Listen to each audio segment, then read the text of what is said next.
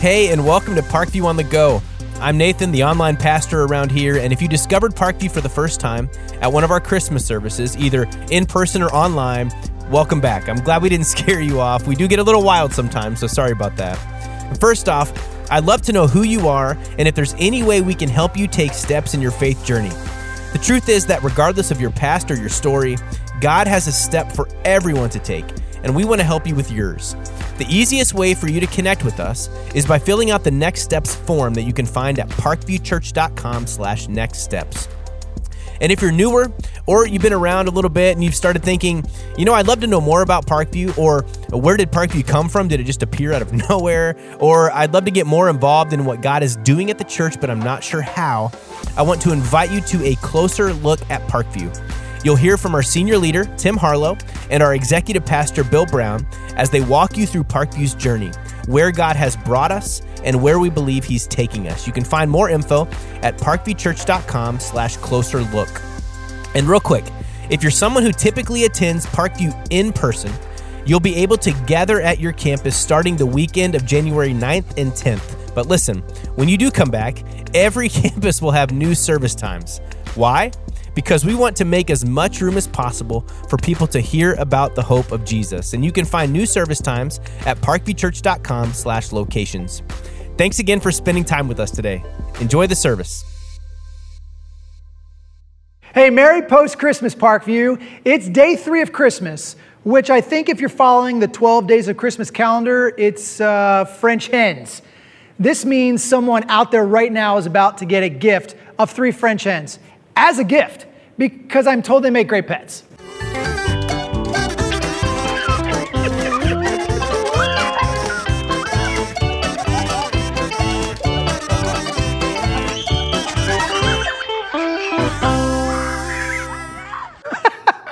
I told my wife Anna today that today was the day to get a French hen as a gift, and she looked at me, she got quiet for a minute, and then she said, Aw, a little chicken named Suki. Hey, neighbors, guess what? I think we might be getting a chicken.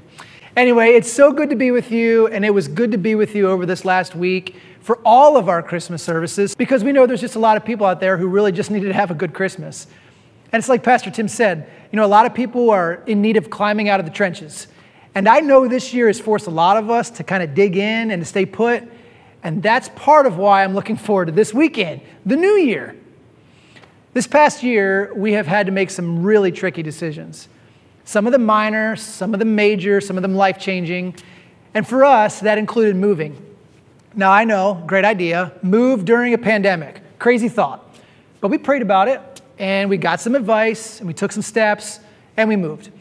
And so a few months back, our family sold our home, and we moved into a new neighborhood. Now, this neighborhood is literally five minutes away, and so we opted to do the majority of the move all by ourselves, which actually turned out to be somewhat of a letdown because I got to drive a 26 foot diesel truck that had a horn on it that sounded like a squeaky toy.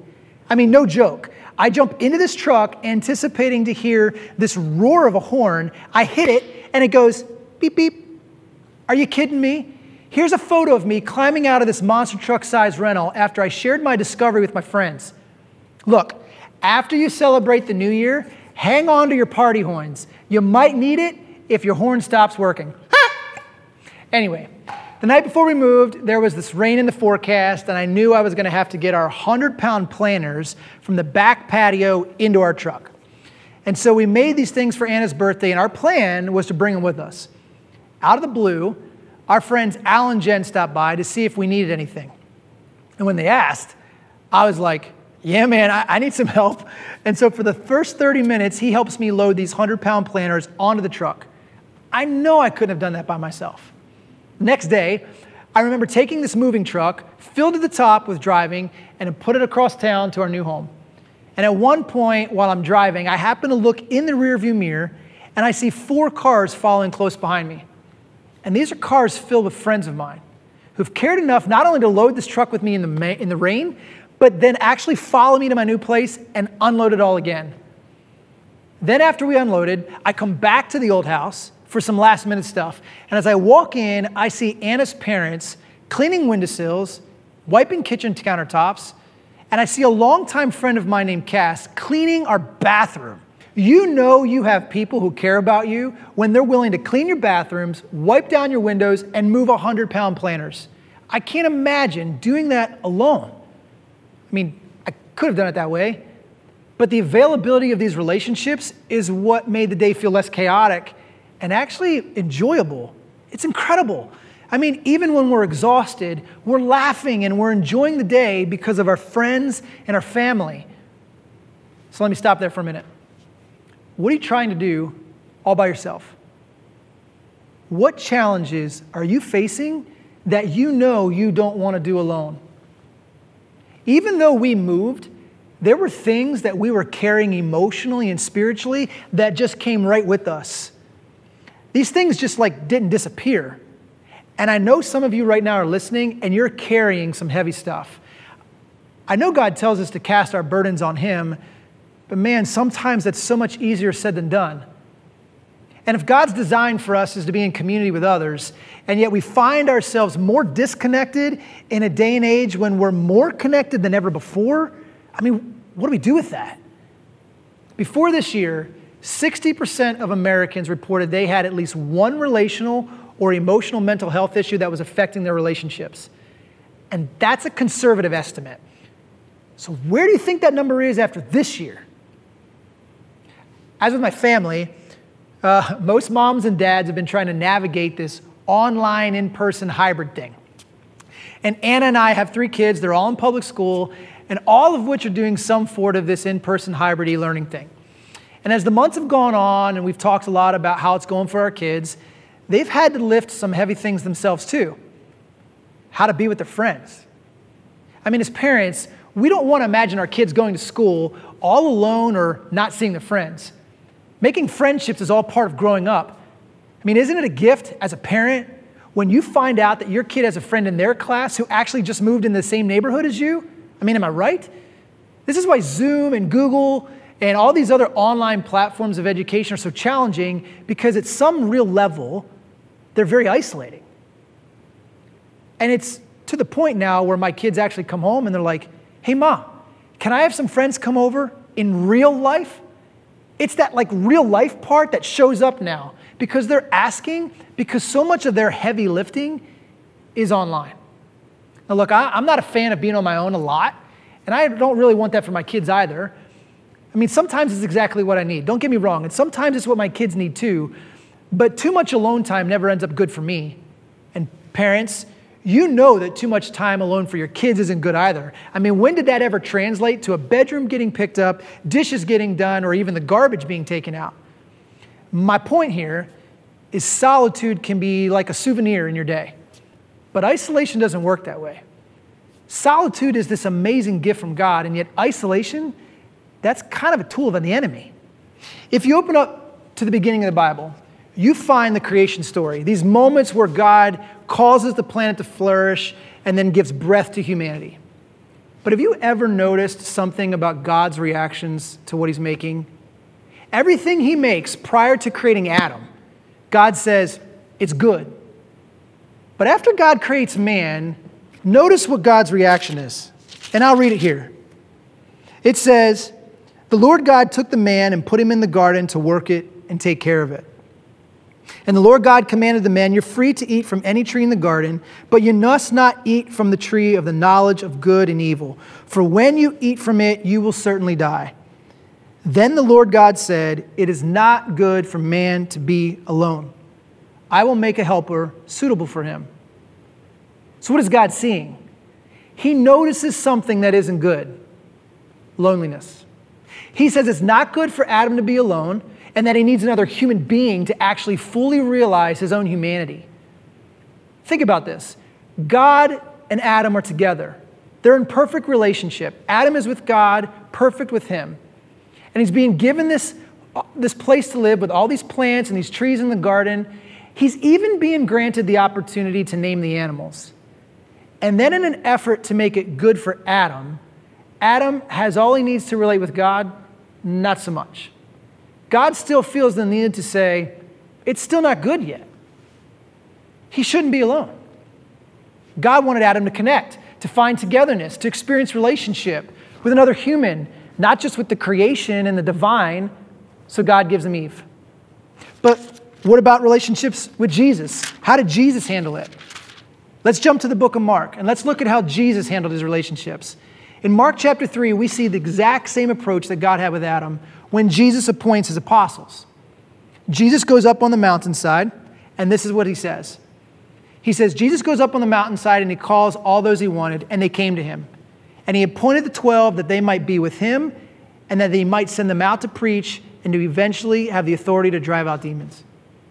Mark 3 is telling us that Jesus appointed 12 men to be apostles, that they might be with him and they might send him out. So Jesus wants more than just the disciples to do things for him. He's inviting his disciples into a relationship with them. Jesus is modeling intentionality. He's modeling consistency. He's showing us the value of how we're to live. But then look at Acts chapter 2. Even further down, when the church is now beginning to grow and all these believers are hanging out with each other, this is the beginning of the new world. Right after Jesus has gone to heaven, and now all the disciples are left in the task of building this church. And look at what it says in Acts chapter 2, verse 46. Every day they continued to meet together in the temple courts. They broke bread in their homes, and they ate together with glad and sincere hearts. The very first church was built on relationship with each other. And they experienced God. And they flourished. Even as God initiates the launch of the church, he does it with the value of relationships. And so this is kind of where it gets tricky for us. We're connected with more people than we've ever been before. We have more acquaintances and more friends than we've ever had. But how are we choosing to develop them? I mean, unhurried space has kind of disappeared from our lives. We're like there's no room for conversation, for love to actually cross the gap from one person to another. And I know you know this, but now conversations happen and we're not even really looking at each other. Something is happening to us. And that's part of the reason why I love our church. And I love our leadership. It's because we talk a lot about coming to church as you are. We don't carry this pretense about us. We're an open book and you can come and you can feel like you belong because you're surrounded with people who are choosing to be the same way. Come as you are is what you're going to hear us say. Our church has made an effort to be okay with talking about things that we struggle with. In fact, I think it's just a snapshot of our culture over the last decade or so of coming to terms with these issues that really are important to talk about, like depression or anxiety and I think we're getting better at loving each other when we hear someone say to us, Hey, I'm struggling with depression, or Hey, I'm struggling with anxiety. But rarely do I hear people say things like, Hey, I feel lonely. Now, that's a layer of vulnerability that most people don't feel safe to take. And I think this is the biggest threat to us as we flourish on this planet. The biggest threat is loneliness. Companionship and friendship authentic relationships, this is what helps us navigate to these challenges we're facing. I mean, doesn't it feel good when someone, you know, is there for you when you're in grief? Doesn't it encourage you when you're stressed and someone just shows up in your circle to help you out? I mean, these relationships make a world of difference for us. We're not meant to do this alone. You know, I'm surprised, I think, when God knows exactly what I need more than I know what I need. There's these times when I live my life and I'm trying to get what I need, and then I ask God to like bless my work, and I find myself still wanting. And then there's these moments, I think, where I take a little bit more time to notice what God's actually already given me as a means to actually address what I need, and I find I'm better off. You know, Jesus died, He died for our sin. He made it possible for us to be connected with God and connected with His people. And because He's done this, He's already given us what we need to get on this right path to flourishing relationships. We've just got to take a step and we've got to connect. Over the years, God has given me some incredible people, some people in my life that I care and love for very much. And when I look back and I see where these people have willingly chosen to care for me, I realize that the circles that I'm a part of are actually good for me. Some of these connections were casual, but they were still good. And so I want us to consider some good things for us in hopes that it's going to stir our thinking and to help us not do this life alone. Like to, to climb out of these trenches that I think Pastor Tim was referring to, and trying to lift these things that we really weren't meant to carry alone. And so here's the first one being a church is good. Being a church is good. It's good for us to go to church, either online or in person. I can give you countless examples of how being a church wherever I was living in my life impacted me. I've made it through some of the heaviest seasons of my life because people at church cared for me. And it's good for me to be a part of this larger group of people who are trying to learn about themselves and they're trying to learn about God and they're trying to make a difference. And when I say it's good, I don't just mean like it's a walk in the park. I mean, it has challenges too. Two years ago, uh, Ann and I were serving in an entirely different church. And then we chose to come to Parkview. And that has brought some grief to say, only because we've had to say goodbye to some people that we love and we still care about and we still have relationships with. I mean, maybe for you, you've moved and now you have to find a new church to be a part of. Or maybe you didn't move and the church you're a part of now has actually hurt you and it's really just hard to be there.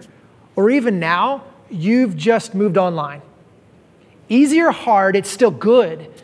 The church keeps on meeting online and in person, big crowds and small crowds, in an effort to honor God and to be together. It's good. Second, it's good to go deeper. It's good for us to be intentional with a smaller group of people. One who has unreliable friends soon comes to ruin, but there's a friend who sticks closer than a brother. You see, over the years, I've been given some extraordinary friends because they've made connecting with me a priority in their life. And it's been good for me. Their intentionality, their consistency with helping me has actually grown me. It's been good to have close neighbors. It's been good to have close friends with extended family. It's even been good to pursue depth with others who aren't even like me.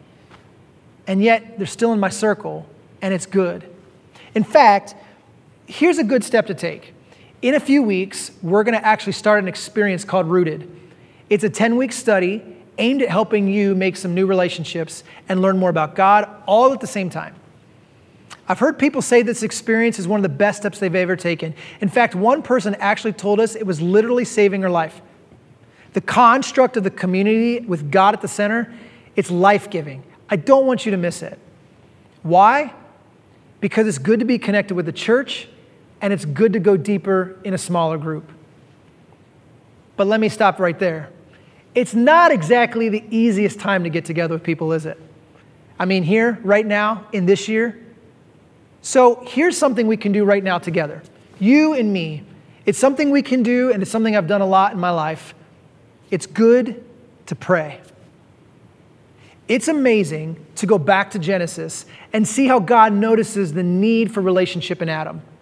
Or to look at Jesus in the New Testament and realize that he empathizes with those who are lonely and those who have been outcasted and those who are on the fringes. He reminds us that his load is easy, his burden is light. And this is why I say it's good to pray, because it's in moments of loneliness, moments of feeling disconnected, or these burdens that you bring are way too big to carry, that I've actually taken a moment and asked God to help me navigate it to provide for me in ways I know I just can't do by myself. It's good for me to say something like, God, help me make some new friends. Or, God, who should I spend more time with right now? These are powerful questions. And when we ask them, we become more aware of who's actually already in our circle. I mean, these people that have God has actually put right into our life. Look, don't doubt God when He puts people in your life when you're praying about it. Should I call my neighbor? Should I ask my coworker how they're doing? Should I ask my kid's teacher how the year's going for them? Or ask my doctor how they're doing? Don't doubt what we pray about. Love those who God puts in front of you, and then watch how God builds those relationships. You know, if there's something we've learned over this last year, it's that we're being reminded of what really is valuable to us. And so as we go into another year, I want to leave us with this. All the way in the back of the Bible, at the end of the second letter of John, John writes to a lady and her children. And he makes a statement that has always caught my attention. I, I want to share it with you. This is what he says I have much to write you, but I do not want to use paper and ink. Instead, I hope to visit you and talk with you face to face so that our joy may be complete. If he were writing this today, he might say something like this I've got so much to tell you. I could text you, I could shoot you an email, I could Facebook you, tweet you, I could Snapchat you, I could even write you a card and put it in the mail. Remember that? But I, am going to wait until we see each other in person because I know it'll feel better to be together when we talk. God designed us to live life together. And so when we live like this, we experience this amazing joy that God wants us to have. And so my hope and my prayer is that we'll find more joy this coming year because we'll take some steps to be more intentional, be more consistent, be more available for others. And I think what we'll find is this unhurried space to actually be face to face. Hey, let, us pray together. God, uh, thanks for being good to us. God, thank you that you love us so much, that you'd come after us, that you'd pursue us.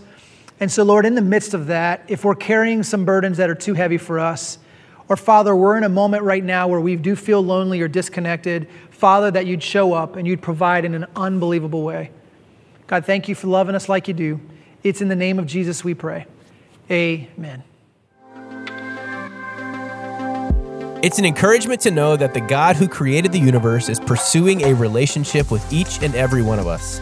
Like Chad mentioned in his sermon, Rooted is one of the best things you can do for your faith and your relationships in the new year. We have groups available both in person and online. To find more information and to register, go to parkviewchurch.com/rooted. As we close out 2020, I want to say thank you to those of you who've been so generous with the resources God has given to you. This year has been challenging to say the least, but it's because of what God has done with your financial support that has allowed us to continue reaching and serving thousands of people with His love. There's no doubt that living generously is the best way to live. So if you're ready to experience what that kind of life feels like, go over to parkviewchurch.com/give and start supporting the mission of Parkview. And just a reminder, if you normally mail in your giving, that will need to be postmarked by December 31st for it to count on your 2020 taxes. And just think, the next time we spend time with each other will be on the other side of 2020. And I could not be more excited about next year and all that God is going to do through His church. May the Lord bless you and keep you. May He make His face shine upon you and be gracious to you. May the Lord turn His face toward you and give you His peace. See you next time.